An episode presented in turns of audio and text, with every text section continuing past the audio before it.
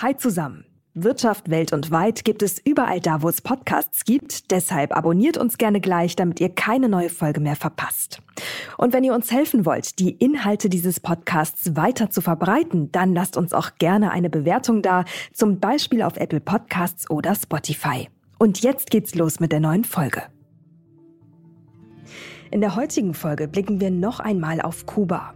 Wir haben im ersten Teil letzte Woche schon ausführlich über das Land und seine Entwicklungen gesprochen. Vor allem haben wir über den digitalen Schwarzmarkt in Kuba genauer diskutiert und über die wirtschaftliche Lage innerhalb des Landes. In die Sendung eingeladen hatten wir dafür die beiden Kuba-Experten Marcel Kunzmann und Jenny Morin. Kurz einmal zum Hintergrund der beiden. Marcel Kunzmann forscht am International Institute for the Study of Cuba an der Universität Buckingham schon länger über das Land und betreibt mit Kuba heute die älteste Nachrichtenseite zu Kuba im deutschsprachigen Raum. Jenny Morin hingegen ist Referentin beim Deutschen Akademischen Austauschdienst. Sie ist Deutsch-Kubanerin und hat in der Vergangenheit bereits den ökonomischen Transformationsprozess in Kuba analysiert. Beide also echte Experten auf dem Gebiet. Heute hören Sie den zweiten Teil des Gesprächs und da geht es neben der geopolitischen Lage Kubas, auf die wir noch genauer eingehen, auch um die Frage, welche wirtschaftlichen Beziehungen Deutschland zu dem Land pflegt und welches Potenzial hier noch liegt. Und damit erstmal Hallo zusammen hier bei Wirtschaft Welt und Weit. In diesem Podcast sprechen wir darüber, wie sich die Welt seit dem Ukraine-Krieg strategisch neu aufstellt. Welche wirtschaftlichen Bündnisse drohen vielleicht endgültig zu zerbrechen? Wo entstehen vielleicht auch ganz neue Allianzen? Und was heißt all das für uns und für unsere Wirtschaft in Deutschland?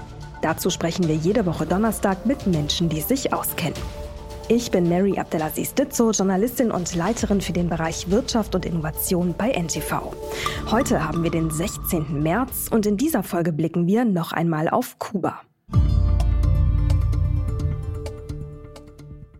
Es ist ja auch geografisch total spannend, wenn man das mit der Historie verbindet. Ich meine, es sind rund 160 Kilometer bis nach Florida, also gar nichts, das ist ein Katzensprung. Und wenn man dann überlegt, ähm, historisch, äh, es gab ja auch die Situation, äh, in der ja, Atomwaffen von den Russen, die stationiert waren auf Kuba, die, ne, wo die Amerikaner auch gesagt haben, wenn die jetzt nicht ähm, abtransportiert werden, dann riskiert man sozusagen einen dritten Weltkrieg. Also das bedeutet, es ist ja auch eine unfassbare Spannung und Anspannung da. Ähm, und dann frage ich mich aber schon, wenn sich doch Kuba Stand heute auch versucht, neutral zu positionieren. Ähm, wieso gelingt das so vermeintlich schlecht? Also es müsste und könnte doch eigentlich noch viel mehr Unterstützung und auch noch viel mehr Verbindungen, auch wirtschaftliche Verbindungen in die Welt geben. Warum gelingt das nicht? Ähm, das ist mit großen Teilen zu erklären aufgrund der Lage, in der sich Kuba momentan befindet, durch die Sanktionen, auch durch die Vereinigten Staaten. Kuba versucht sich aus diesen Sanktionen heraus zu manövrieren und versucht sie auch irgendwie im Rahmen ihrer Möglichkeiten. Äh, es gibt jedes Jahr bei den Vereinten Nationen eine große Abstimmung, wo die gesamte Welt immer dagegen stimmt, äh, bis auf die USA und ein, zwei andere Länder, zu, also für die Aufhebung der Sanktionen stimmt was aber halt bis heute nicht gelingt, weil es halt einfach die USA als Vetomacht weiterhin daran festhält. Das heißt, Kuba ist immer dadurch limitiert und das eben seit 62 Jahren äh, aufgrund dieses Verhältnisses mit den USA, die gleichzeitig auch auf Drittländer darauf Einfluss ausüben, dass Kuba sozusagen äh, ein schwieriges Verhältnis hat. Äh, beispielsweise äh, hat man das im, ab 2021 nochmal gesehen, als Kuba nochmal auf die Liste der Staatssponsoren des Terrorismus gekommen ist. Eine Liste, die exklusiv von den USA geführt wird und äh, auf einmal ausländische Unternehmer mir erzählt haben, sie müssen jetzt wieder mit Geldkoffern nach Kuba einreisen, weil sie keine Banktransaktionen mehr mit der Insel durchführen können, weil sämtliche Dollartransaktionen gesperrt sind. Also Kuba ist auch von internationalen Finanzsystemen ausgesperrt und äh, gilt sozusagen für Banken quasi als Paria-Staat. Äh, und das verhindert natürlich auch, dass sich das Land äh, irgendwie einfacher in die, in die, einerseits in die Weltwirtschaft, aber auch in, generell in, in Zusammenarbeit und internationale Kooperation mit integrieren kann, weil es einfach unglaublich viele Hemmnisse gibt, die dem da zuwiderlaufen. Und das ist ein Beispiel davon. Ein anderes Beispiel, Thema Finanzsanktionen, kann auch jeder selber mal ausprobieren. Wenn Sie in PayPal eine Transaktion machen, Sie geben da Kuba als Stichwort ein, wird die sofort ja. äh, gesperrt und dann die Erfahrung habe ich auch gemacht. Genau, und dann wird PayPal erstmal eine Überprüfung anfangen und sie fragen, äh, mhm. was sie denn da bitte schön äh, für zwielichtige äh, Unternehmungen betreiben, dass sie äh, Kuba hier im Betreff nennen. Und das sind natürlich alles Faktoren, äh, die es den Kubanern unglaublich schwer machen, sich, äh, sich einzubringen und die es auch gleichzeitig andere Länder davor abschrecken, mit Kuba Handel zu treiben und mit Kuba in Austausch und Interaktion zu treten. Hm. Frau Morin, vielleicht können Sie auch noch mal ganz kurz erklären, ähm, die Sanktionen, die US-Sanktionen. Ähm, ähm, Herr Kunzmann, Sie haben das ja eben auch schon mehrfach beschrieben, betreffen auch Drittländer. Also es ist nicht nur, es betrifft nicht nur USA und Kuba, sondern auch äh, Drittländer sind sozusagen äh, angehalten, nicht mit Kuba zu wirtschaften. Inwiefern äh, ist das verankert in diesen Sanktionen? Wie genau ist das vielleicht auch formuliert? Also wie kann man so eine Forderung auch überhaupt an äh, ja, andere große Teile der Welt stellen? Ja, also es ist ähm, wirklich ähm, abstrus ähm, und ich kann natürlich jetzt den genauen Wortlaut äh, nicht wiedergeben. Aber es ist in der Tat so, und ich denke, am, am anschaulichsten lässt sich das beschreiben, wenn wir jetzt zum Beispiel von, von einem Handelsschiff ausgehen, und dieses Handelsschiff hat jetzt zum Beispiel unter anderem auch Güter geladen für, äh, für, für also die bestimmt sind, an einem kubanischen Hafen quasi ähm, äh, abgegeben zu werden.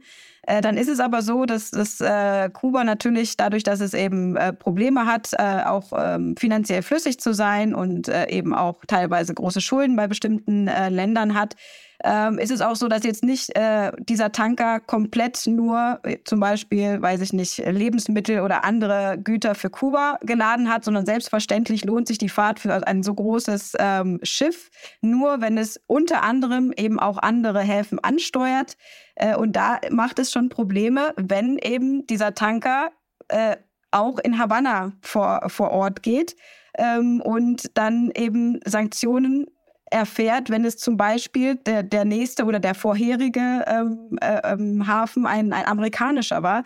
Das macht schon schwierig. Also auch deutsche Banken ist äh, bekannt, dass die auch schon ähm, ähm, Strafe zahlen mussten. Ich meine mich an die Commerzbank zu erinnern.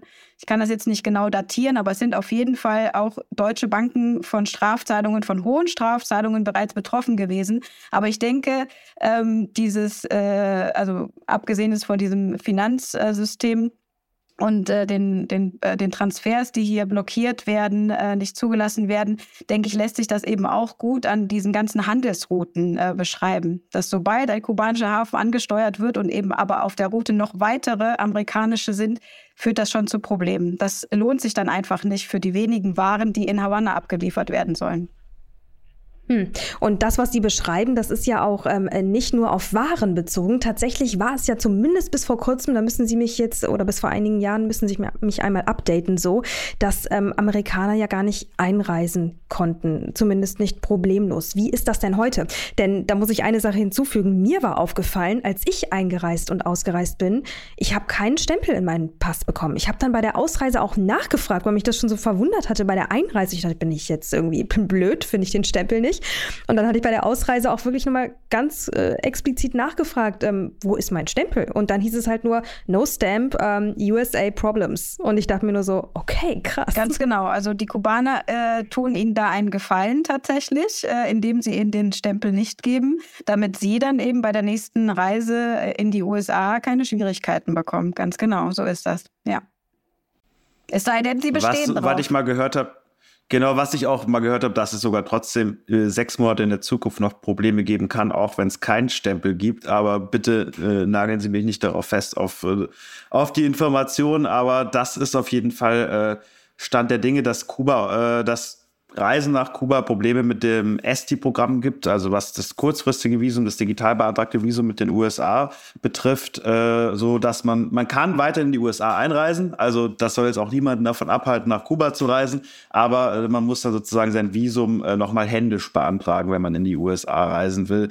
Äh, und in den meisten Fällen äh, könnte es aber auch funktionieren, einfach indem man den Stempel nicht bekommt. Aber genau, um auf die andere Thematik zu kommen, US-Amerikaner, die nach Kuba gehen, das war eben äh, ja seit seit Beginn des Embargos eigentlich nicht mehr möglich. Es gab dann äh, mehrere Lockerungen mal für Familienzusammenführung, ich glaube auch schon unter Carter äh, und die erste äh, substanzielle Änderung gab es dann äh, wirklich unter Obama, wo dann die sogenannten People-to-People-Tours erlaubt wurden, äh, wo dann kleine Reisegruppen äh, mit Bildungsanspruch durchs Land reisen konnten, verschiedene Museen gesehen haben. Die durften sich dann aber auch nicht frei im Land bewegen, wohlgemerkt nicht von den Kubanern aus, sondern von den US-amerikanischen Gesetzen aus und mussten dann ein spezielles Programm äh, abklappern. Äh, aber auf dem Weg war dann äh, ein gewisser Maß an Tourismus war dann möglich Das wurde aber von Trump wieder komplett zurück äh, gerudert und unter beiden gab es dann eine kleine Lockerung wieder, dass People-to-People-Tours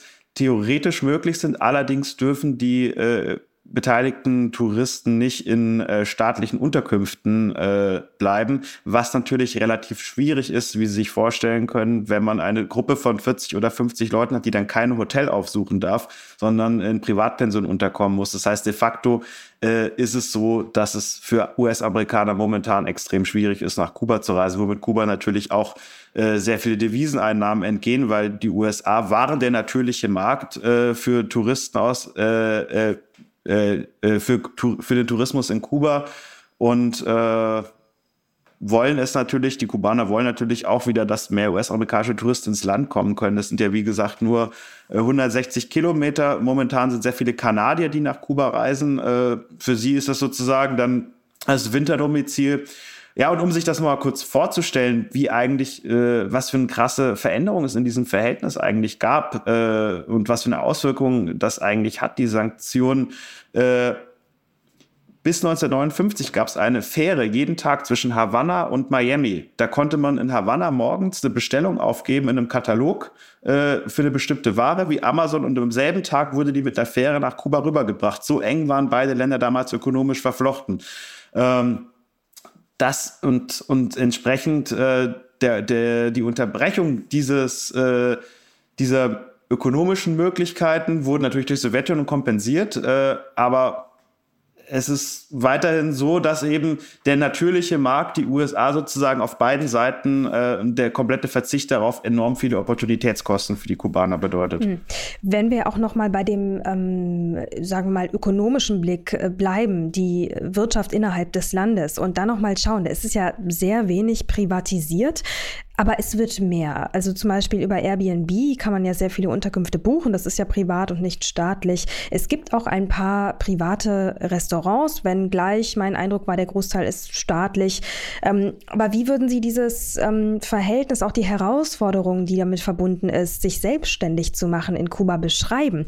Denn mein Eindruck war, viele hätten schon echt richtig Lust und auch viele Ideen. Aber viele haben ja auch gleichermaßen beschrieben, dass es ja fast unmöglich ist. Denn erstens äh, ist es so, dass es ja doch eine Konkurrenz auch darstellt äh, zu, ähm, sagen wir mal, einem staatlichen Restaurant, wenn ich jetzt ein privates Restaurant eröffnen möchte.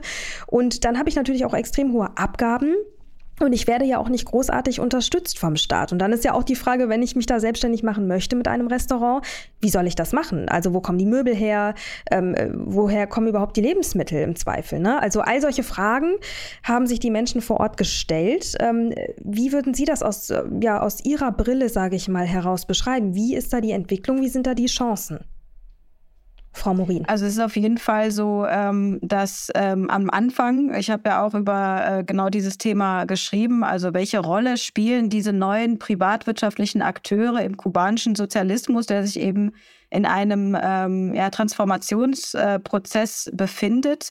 Und ich habe meine ähm, Promotion ähm, 2017 ähm, abgeschlossen. Also das ist äh, der Stand da von damals gewesen. Und da ist es auch noch so, da habe ich tatsächlich unterscheiden können zwischen denjenigen ähm, Cuenta Probistas, also ähm, wenn man diesen Begriff übersetzt, heißt das ja auf eigene Rechnung arbeiten. Äh, es war tatsächlich so, das waren ähm, Darunter waren teilweise wirklich auch Pioniere, die in den 90ern schon angefangen hatten, bevor es überhaupt die dazugehörige äh, Gesetzgebung gab. Ähm, und diese Leute hatten natürlich gewisse Erfahrungen schon gesammelt. Äh, die konnten sich in den 90er Jahren eben auch, als sie ähm, im Schwarzmarkt tätig waren, ähm, konnten sich eben auch viele Ressourcen zusammensparen und hatten ein, ein gewisses Level, auf dem sie aufbauen konnten. Und dann habe ich eben auch solche interviewt hm. und solche äh, Personen, die ganz frisch eingestellt eingestiegen sind, äh, ohne Ressourcen, einfach irgendwie ad hoc versucht haben, äh, ihre Lebenssituation zu verändern. Und da konnte man tatsächlich feststellen, also äh, die, diejenigen, die auch Zugriff hatten, entweder auf äh, ähm, Geld, was sie aus den 90er Jahren schon zusammengebracht oder zusammengespart hatten und das eben als Investition einsetzen konnten. Und denjenigen, die eben keinen Zugang hatten, auch zum Beispiel keine Familienangehörigen, die ihnen auch große Summen äh, und regelmäßige Summen zur Verfügung stellen konnten, damit sie eben nicht nur davon eben einkaufen gehen können, sondern in, ihr, in ihren äh, in ihre neue selbstständige Tätigkeit investieren. Da hat man damals schon in den Anfängen gesehen, äh, das sind ganz unterschiedliche Verhältnisse. Auch diejenigen, die in zum Beispiel in der Hauptstadt, sage ich jetzt mal, ich habe am meisten in der Hauptstadt geforscht, äh, da waren diejenigen, die ein großes Haus hatten, äh, in einer sehr gut situierten Gegend, äh, am besten eben in der Nähe von diesem historischen Kern Havannas, also ne, wo die äh, Touristen sowieso durchkommen und viele Tätigkeiten haben sich ja entlang des Tourismus entwickelt, also sprich Unterkünfte, Restaurants oder was auch immer, ne, irgendwie kleine handwerkliche Tätigkeiten ähm, Souvenirs verkauft oder was auch immer. Und da konnte man schon sehen, wer da wirklich Vorteile hat und wer eben auch nicht. Und das äh, ist spannend, finde ich auch, und das sollte man hier nicht vergessen,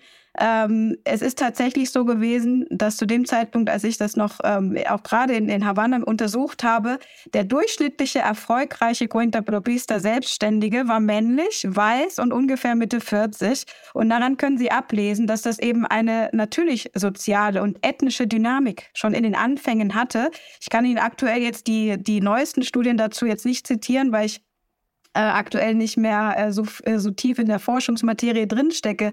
Aber ich denke, ähm, da werden sich auf, auf jeden Fall auch die neuesten ähm, ähm, Untersuchungen werden das auch weiter feststellen können, dass eben auch gerade Frauen äh, auch diejenigen, die vielleicht auch alleinstehend, alleinerziehend sind und die eine ähm, dunklere Hautfarbe haben, ähm, dass diejenigen eben nicht äh, durchschnittlich, sage ich jetzt mal, da wird es Beispiele geben, die erfolgreich sind, aber durchschnittlich eben nicht zu denjenigen gehören, die wirklich erfolgreich sind. Und gerade in Corona-Zeiten, wo der Tourismus einbricht, sind natürlich viele dieser, dieser Tätigkeiten wurden aufgegeben oder die Personen haben bereits das Land verlassen. Wenn wir die gesamte Entwicklung jetzt einmal nehmen und dann Stand heute und vielleicht auch ein bisschen in die Zukunft schauen, würde man dann trotzdem, trotz dessen, was Sie gerade beschrieben haben, sagen, dass ähm, freie Marktwirtschaft also eine zwangsläufige Folge ist, trotz dieses ähm, sozialistischen Deckmantels, sage ich mal, das ist ja erstmal ein totaler Widerspruch ne? in einem sozialistischen System, Kommunismus. Ähm, so ist es ja offiziell. Ne? Ich meine, also egal wo ich lang gefahren bin, in jeder Ortschaft, in die ich reingefahren bin, äh, gab es irgendwelche Fassaden oder sogar Schilder mit Che Guevara und Fidel Castro und Sozialismus. Ähm, ist ja doch noch sehr präsent visuell. Und gleichzeitig erleben wir eine immer stärkere Entwicklung in Richtung einer in Anführungszeichen freien Marktwirtschaft. Also ist das, ist das unaufhaltsam? Also erstmal ganz kurz noch zur Ergänzung auf die Frage vorhin nach dem Quentapropismo. Ähm, wichtiger Punkt ist auch zum Thema äh, ungleicher Zugang zu Krediten. Äh, also wer kann sich selbstständig machen, wer arbeitet im Privatsektor, ist ein wesentlicher Faktor, dass es einfach wenig Geld für Kredite gibt, die entsprechend das ausgleichen könnten, dass Leute Geldsendungen aus dem Ausland beispielsweise bekommen. Ähm, dann noch Thema, was ändert sich, was ist da auch gerade spannend daran, auch nochmal eine Ergänzung dazu. Ähm, was ich sehr interessant finde, bei Privatsektor in Kuba denkt man eben immer noch häufig klassisch an Gastronomie, Restaurant, Dienstleistung, einfache Dienstleistungen. Momentan tun sich aber in sehr vielen anderen Bereichen auch Entwicklungen im Privatsektor auf, beispielsweise Softwareindustrie, Design, Architektur, etwas größere Baufirmen, die auch größere Unternehmungen durch, äh, durchführen können. Das sind alles Entwicklungen, die gab es in der Form so vor zehn Jahren noch nicht. Das ist, war auch damals noch nicht möglich, ist jetzt möglich.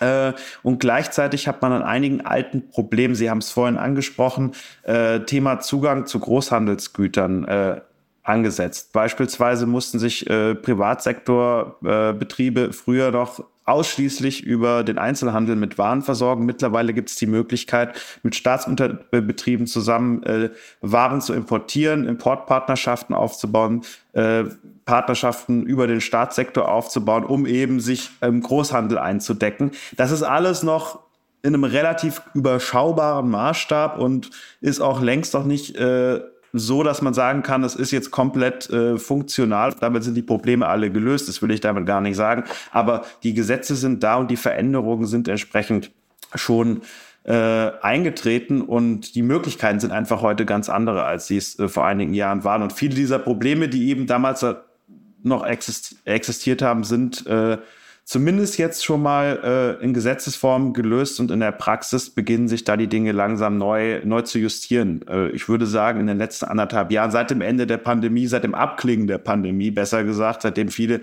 Pandemiemaßnahmen auch wieder zurückgenommen werden konnten, äh, und die Wirtschaft wieder neu gestartet ist, sieht man da viele Veränderungen, die auch den Privatsektor betreffen. Und genau, und jetzt nochmal auf die Frage, ähm, was hat das, äh, was bedeutet das für die Zukunft Kubas? Also die Kubaner sehen in sämtlichen Dokumenten und Parteitagsbeschlüssen und allem, was sie in den letzten Jahren beschlossen haben, den Markt als notwendiges Instrument ihrer sozialistischen Ökonomie. Also das Ziel der Kubaner ist es nicht, eine freie Marktwirtschaft zu schaffen im Sinne von äh, Manchester-Kapitalismus und der Staat zieht sich aus allem zurück, sondern man hat definiert, es soll strategische Bereiche geben, die dem Staat vorbehalten bleiben, beispielsweise Bergbau, Rohstoffe, Militär, äh, aber auch große Schwerindustrie, äh, Gesundheits-, Sozialsysteme etc. Gleichzeitig will man aber auch äh, kleinere mittelständische Betriebe als Ergänzung, Kooperativen auch äh, als Ergänzung äh, zur staatlichen Wirtschaft aufbauen und in diese auch integrieren. Das war ein großes Problem, was es früher gab, dass der Staatssektor oder was es immer noch gibt, dass der Staatssektor gewissermaßen sein Ding macht, nicht verknüpft ist mit dem Privatsektor, beide nebeneinander parallel existieren, aber keine Interaktion zwischen den beiden besteht. Das soll jetzt sozusagen in einem organischeren Verhältnis ausgerichtet werden. Und Genau, die Kubaner nennen das eine Economía planificada que tiene en cuenta el mercado. So beschreiben sie es. Also eine Planwirtschaft, die den Markt in Rechnung stellt. Da kommen jetzt äh, Erinnerungen oder Assoziationen auf äh, mit Jugoslawien, mit Ungarn in den 80er Jahren. Es ist auch die Debatte über China, Vietnam, äh, wird in Kuba sehr intensiv geführt. Äh, was kann man äh, dort aus den Erfahrungen für das eigene Modell rausziehen? Ich denke, die Kubaner schauen sich sämtliche historisch gemachten und aktuellen Erfahrungen an von sozialistischen Transformationsprozessen und haben das auch in ihre, in ihre Entscheidung und in ihre Gesetze mit einfließen lassen. Wohin die Reise genau geht, wird man am Ende, äh, glaube ich, da kann keiner in den Kaffeesatz lesen und schauen. Aber es wird auf jeden Fall immer ein sehr genuin kubanisches Modell sein, was die Kubaner praktizieren. Das ist, glaube ich, eine Sache, die man auch aus der Geschichte so äh, immer wieder sich gezeigt hat. Und da ist ja dann auch die Frage, ähm, welche Rolle kann Deutschland das spielen, ne? um auch da mal den Bogen zu schlagen. Wir haben in dieser ganzen Folge, das machen wir sonst eher selten, eigentlich ja bis jetzt nur auf Kuba geschaut, also auf das eine Land, aber noch gar nicht über die Verbindung gesprochen. Ähm, und jetzt meine ich gar nicht die politische Verbindung, Verbindung historisch, ähm, Stichwort DDR, sondern tatsächlich die wirtschaftliche Verbindung hier und heute. Die gibt es in gewisser Form. Wie würden Sie die beschreiben, Frau Morin? Also ich denke, die sind äh, jetzt nicht besonders ausgeprägt. Äh, also mir sind äh, unter anderem ähm, mittelständische Unternehmen bekannt, die auch schon seit den, äh, seit den 90ern in Kuba tätig sind. Ähm, das äh, ist äh, ein Unternehmen, ähm, äh, da erinnere ich mich jetzt nicht an den Namen, ich weiß aber, da geht es um äh, die Aufbereitung von Au Abwasser, also Abwassersysteme. Ähm, da war der ähm, Inhaber dieses mittelständischen Unternehmens, dann habe ich mal einen Vortrag gehört, der ist dort als Tourist gewesen, hat gesehen, wie äh, schlecht das teilweise funktioniert äh, und hat sich gedacht, also der war genauso ähnlich fasziniert wie Sie von Kuba und äh, aus dieser Faszination heraus äh, dieses Landes und äh, dass er hier gesehen hat, hier kann er was tun, auch in, im, eben im kleineren Maßstab. Und seitdem hat er eben ähm, das aufrechterhalten. Äh, und ich denke, es, sind wenige Beispiele, äh, die ich kenne, die in diesem lokalen Maße auch wirklich äh, schon lange mit Kuba verbunden sind. Aber es gibt sie. Und jetzt durch die Möglichkeiten, dass Kuba eben auch sich endlich öffnet, also ich muss sagen, wirklich endlich, nicht nur auf Großprojekte setzt, sondern eben auf die großen Investitionen, sondern gerade eben auf diese kleinen, die auch eben in lokalen Strukturen arbeiten und dadurch eben auch gerade Erfolg zeigen, weil im kleineren sieht man die Erfolge schneller als im größeren, nicht wahr?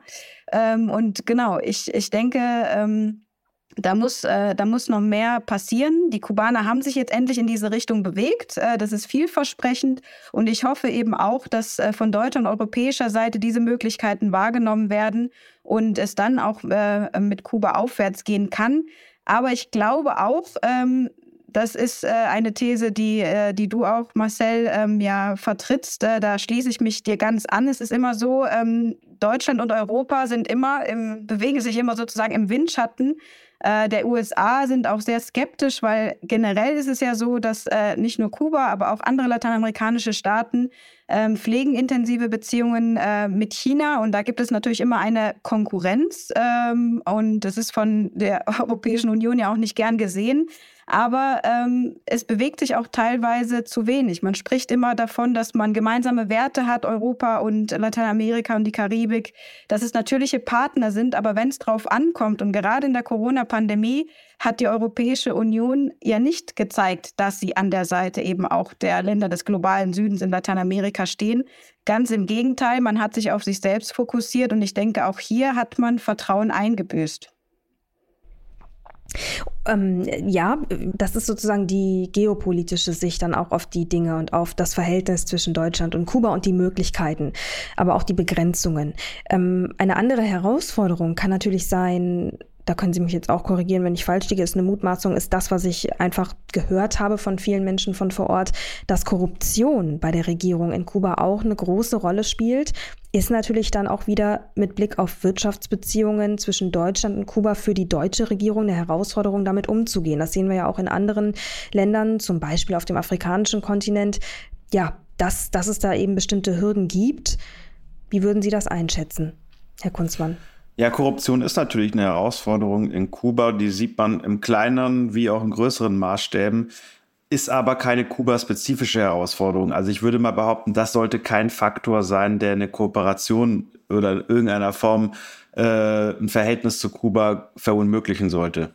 Sondern äh, das muss ein Thema sein. Also erstmal, die Kubaner sind sich dieses Problems gewahr, äh, schon seit vielen Jahren. Das ist auch äh, für sie nichts Neues äh, und man versucht entsprechend dagegen vorzugehen. Aber das, äh, genau, sollte kein Faktor sein, der grundsätzlich äh, verunmöglicht, mit Kuba in, in Beziehung zu treten. Hm. Wo sehen Sie ganz konkret äh, Chancen für wirtschaftlichen Ausbau zwischen Deutschland und Kuba? Ganz konkret äh, kommt mir da der Sektor der erneuerbaren Energien in den Sinn. Äh, da denke ich, gibt es sehr viel ungenutztes Potenzial. Ähm, anderes Beispiel wären, äh, wäre die ökologische Landwirtschaft oder allgemein die Landwirtschaft. Auch Maschinenbau. Momentan ist auch die stärkste Kooperation zwischen Deutschland und Kuba im Handel. Äh, es sind von deutschen Anlagenbauern, von deutschen Industrieanlagen, wo die Kubaner äh, auch regelmäßig Ersatzteile, Maschinen etc. einführen, auch im Energiebereich beim Thema äh, kleine dezentrale Dieselkraftwerke. Da gibt es auch Kooperationen zwischen Deutschland und Kuba. Aber gerade bei den Erneuerbaren könnte da noch viel mehr passieren.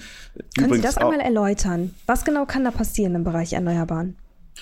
Na, Kuba versucht bis 2030 37 Prozent seiner Energie aus Erneuerbaren äh, zu erzeugen. Momentan sind sie bei drei Prozent, glaube ich. Also da ist einiges, eine große Strecke äh, zu gehen in relativ kurzer Zeit und ein großer Investitionsbedarf. Gleichzeitig haben sie äh, die Gesetzgebung in dem Bereich sehr stark flexibilisiert. Also es ist möglich für ausländische Investoren 100 Prozent Eigentümer zu sein von einem äh, Kraftwerk von erneuerbaren Energien, den Strom dann an den kubanischen Staat zu verkaufen. Es sind verschiedene Arten von Modalitäten denkbar, die früher so nicht gingen. Äh, wurde ja schon vorhin benannt, Thema Kooperation mit äh, mittelständischen Unternehmen, mit dem Privatsektor, auch in dem Bereich der Erneuerbaren. Kuba hat ein großes Interesse gerade daran, auch beim Thema Mobilität stärker im ÖPNV als auch beim Individualverkehr auf Elektromobilität zu setzen. Und da braucht auch entsprechende Ladeinfrastruktur. Da sind relativ viele, viele Dinge denkbar. Und äh, ich denke, da ist die, ist das Handelsverhältnis zwischen Kuba und der Europäischen Union im Allgemeinen und Kuba und Deutschland im Speziellen immer noch weit hinter den Möglichkeiten zurück. Und ich denke, es sollte auch nicht unerwähnt bleiben. Und das zeigt auch, dass äh, Kuba mittlerweile sich auch was Investitionen angeht, eben schon sehr weit bewegt hat. Äh, also zum Beispiel ähm, ein, ein großes Tabu, also sind ja nach und nach äh, wurden äh, Tabus äh, gebrochen. Eines davon ist zum Beispiel auch eben das Eigentums, die Eigentumsverhältnisse, wenn es um Investitionen geht. Gerade bei Großinvestitionen war das immer ein sehr großes Thema. Kuba hat immer darauf beharrt und darauf gepocht, es muss eben ein Verhältnis von 51 zu 49 sein bei den Eigentumsverhältnissen. Also wohlgemerkt 49 für den ausländischen Investor, 51 eben das eine Prozent äh, Mehrheit. Ähm, ähm, an den ähm, Eigentumsverhältnissen immer beim kubanischen Staat. Selbst dieser sogenannte, ich würde es mal als heilige Kuh bezeichnen, selbst das äh, hat Kuba jetzt aufgegeben und das zeigt wirklich, sie bewegen sich sehr langsam. Sie haben lange dafür gebraucht, aber sie tun es. Und das ist jetzt wirklich die Möglichkeit, äh, eben auch gerade ähm, für die kleinen und mittelständischen, ähm, da jetzt auch ähm, das, das zu nutzen. Denke, viele der losen Enden des Reformprozesses sind mittlerweile miteinander verknüpft worden in Form von neuen Gesetzen, neuen Akteuren, die entstanden sind. Und die praktische Umsetzung wird sich äh, im Laufe dieses Jahres zeigen. Ähm, bei allen internen wie internationalen Unwägbarkeiten und Problemen, vor denen Kuba steht, was nicht gerade wenige sind. Also the proof of the pudding is always in the eating. Sehr spannend. Das war eine lange und eine sehr informative Folge. Ich danke Ihnen beiden ganz recht herzlich, dass Sie hier zu Gast waren bei uns im Podcast. Da nehmen wir viele spannende Infos mit und wir werden Kuba natürlich weiterhin fest im Blick behalten. Ich privat sowieso, aber auch beruflich sicher ganz spannend. Ganz herzlichen Dank für Ihre Zeit. Danke Ihnen. Danke Ihnen. Ja, das war für diese Woche die wirtschaftliche und die geopolitische Sicht auf unser Land der Woche. Und jetzt blicken wir noch wie gewohnt auf die Finanzwelt. Und dafür übergebe ich an dieser Stelle an unser Telebörsenteam in Frankfurt. Dankeschön, Mary. Und ich spreche jetzt mit meinem Kollegen Jens Korte in New York. Jens, du berichtest für uns von der Wall Street, lebst seit vielen Jahren in den USA. Die Beziehungen zwischen den Vereinigten Staaten und Kuba sind seit jeher von starken Spannungen geprägt, aber man hat sich gegenseitig auf dem Schirm. Wie wichtig ist Kuba aus deiner Sicht für den nordamerikanischen Finanzmarkt? Ja, also ich muss zugeben, dass ich es persönlich noch nie nach Kuba geschafft habe, aber das ist auch mal ein bisschen schwierig. Wenn ich jetzt einen Stempel aus Kuba bei mir im Pass hätte und wieder in die USA zurückreise, könnte ich nach wie vor äh, noch Probleme äh, kriegen. Kuba ist ja noch ein sozialistisches Land und das begrenzt natürlich auch die Möglichkeiten, äh, die man da grundsätzlich hat. Äh, dennoch, gerade als ähm, Obama, also Barack Obama Präsident der Vereinigten Staaten war und dann die Beziehung äh, zu Kuba auch ähm, lockern wollte, da ist so ein bisschen eine Goldgräber äh, Stimmung ähm, entstanden. Einige haben schon davon gesprochen, das könnte das Disneyland der Caribbean, also der Karibik aus US-amerikanischer Sicht ähm, sein. Also insofern, äh, man hat ein Auge auf Kuba, aber eins ist auch klar, das Land hat ein äh, Bruttoinlandsprodukt von rund 100 Milliarden Dollar, liegt damit in etwa auf der Größe von Puerto Rico. Also die Möglichkeiten sind da gewisserweise natürlich auch begrenzt. Früher hatten die Kubaner ja mal eine, eine recht große Börse, davon ist gar nichts geblieben, ne? Ja, von den 20er Jahren bis äh, 59 bis zur Revolution hatte, ähm, gab es in Havanna sogar eine ziemlich große Börse. Das wurde gesagt, das war somit die eine, eine der wichtigsten Börsen sogar von ganz Lateinamerika. Also da sieht man eben auch dieser Umschlagplatz, die Nähe natürlich letztendlich auch äh, zu den äh, Vereinigten Staaten. Das macht Kuba grundsätzlich äh, durchaus interessant, aber es gibt äh, momentan immer auch noch ein ähm, Embargo. Äh, das müsste gelockert werden, um Kuba ähm, interessanter zu machen. Und äh, dann auf der anderen Seite müsste sich wahrscheinlich auch das politische äh, System in Kuba etwas lockern, um dann eben auch ähm, eben für Investoren ähm, interessanter zu werden. Äh, was Investoren heute in erster Linie machen können, ist, dass sie nicht unbedingt direkt in kubanische Unternehmen investieren, sondern in Unternehmen, die sozusagen mit Kuba äh, Geschäfte machen. Äh, das waren äh, zum Beispiel auch äh, gerade im Bereich äh, Touristik, Hotelketten, gerade aus Spanien zum Beispiel auch, äh, die in der Vergangenheit sehr stark ähm, in Kuba investiert haben. Kann man auch in amerikanische Unternehmen investieren, die in Kuba irgendwie aktiv sind oder schließt sich das aus? Also ich habe jetzt keine konkreten Namen, aber ja, man kann in amerikanische Unternehmen investieren, die dann potenziell eben auch Geschäfte mit Kuba machen, vor allem auch wenn sich das Land öffnen sollte. Und wenn wir an Kuba denken, gut, die ersten denken vielleicht in allererster Linie an äh, Zigarren, aber das Unternehmen oder das Land äh, Kuba hat deutlich äh, mehr zu bieten. Es hat eine recht ausgeprägte äh, Biotechnologieindustrie, äh, dann natürlich der ganze Tourismus, aber es gibt auch einige Materialien, die in Kuba ähm, äh, durchaus vorhanden sind. Kobalt oder Nickel zum Beispiel, das sind ja auch wichtige ähm, Grundstoffe, wenn es um äh, die ganze ähm, Energiethematik geht, wenn es um ähm, Elektrobatterien geht. Also da gibt es durchaus einiges, ähm, was Kuba zu bieten hätte. Wie gesagt, ganz direkte Investitionen sind schwierig, aber über Joint Ventures ist so etwas durchaus vorstellbar. Jetzt hast du den lateinamerikanischen Markt angesprochen. Wenn man dort investieren wollte, ähm, was ist da speziell? Also was äh, speziell ist, und damit will ich gar nichts gegen Lateinamerika sagen, ich bin relativ häufig in Lateinamerika, äh, finde Länder wie, wie Peru oder auch wie Argentinien, viele Länder in Mittelamerika faszinierend, äh, wenn man äh, Mexiko auch noch dazu nimmt. Das ist ein gewaltiges Potenzial. Aber, und das ist das Aber, es gibt einfach, wenn man in Lateinamerika ähm, investiert, Geschäfte macht, ge bestimmte Risiken. Nehmen wir mal ähm, Argentinien als ein Beispiel. Da hat man ja das Gefühl, dass es alles paar, alle paar Jahre eine Staatspleite gibt. Das bedeutet, wenn ich jetzt ähm, argentinische Bonds halte, könnten die möglicherweise wertlos sein. Oder nehmen wir äh, Kuba ähm, letztendlich die Unternehmen, die da investiert waren, auch amerikanische, ähm, mit der Revolution sind die äh, enteignet worden. Nicht, dass man da jetzt unbedingt eine Träne weinen muss, aber äh, das ist einfach de facto so passiert. In Venezuela ähm, ähnlich, auch da ist es vorgekommen, dass Dinge verstaatlicht werden und Investoren äh, dann einfach mit nichts dastehen. Also das sind einfach bestimmte politische Risiken, die man eingeht, äh, wenn man eben in äh, Lateinamerika investiert und Geschäfte macht. Lieber Jens, vielen Dank. Und damit zurück zu dir, Mary. Liebes Team, besten Dank für eure Infos. Und wenn Sie, liebe Hörer, mehr von unserem Telebörsenteam hören, vor allem aber auch mal sehen wollen, dann schalten Sie am besten mal den Fernseher ein und schauen Sie bei uns vorbei. Auf NTV informieren die Kolleginnen und Kollegen des Telebörsenteams Sie jeden Tag über alles Wichtige von der Börse, über News aus der Finanzwelt und das Neueste aus der Wirtschaft. Redakteure dieses Podcasts sind Andrea Sellmann, das NTV Telebörsenteam und ich, Mary Abdelaziz Ditzo. Produziert wird dieses Format von Wei Quan aus dem Team der Audio Alliance. Außerdem haben Sie jederzeit die Möglichkeit, uns ein Feedback zu hinterlassen, am besten per E-Mail. Die Adresse lautet www.ntv.de. Und zum Schluss noch unser kleiner obligatorischer Hinweis. Dieser Podcast ist keine Anlageberatung. Vor dem Kauf von Aktien, Anleihen oder anderen Geldanlagen sollten Sie sich unbedingt noch anderweitig informieren. An dieser Stelle erstmal vielen Dank fürs Zuhören, bleiben Sie uns treu und machen Sie es gut. Bis zum nächsten Mal.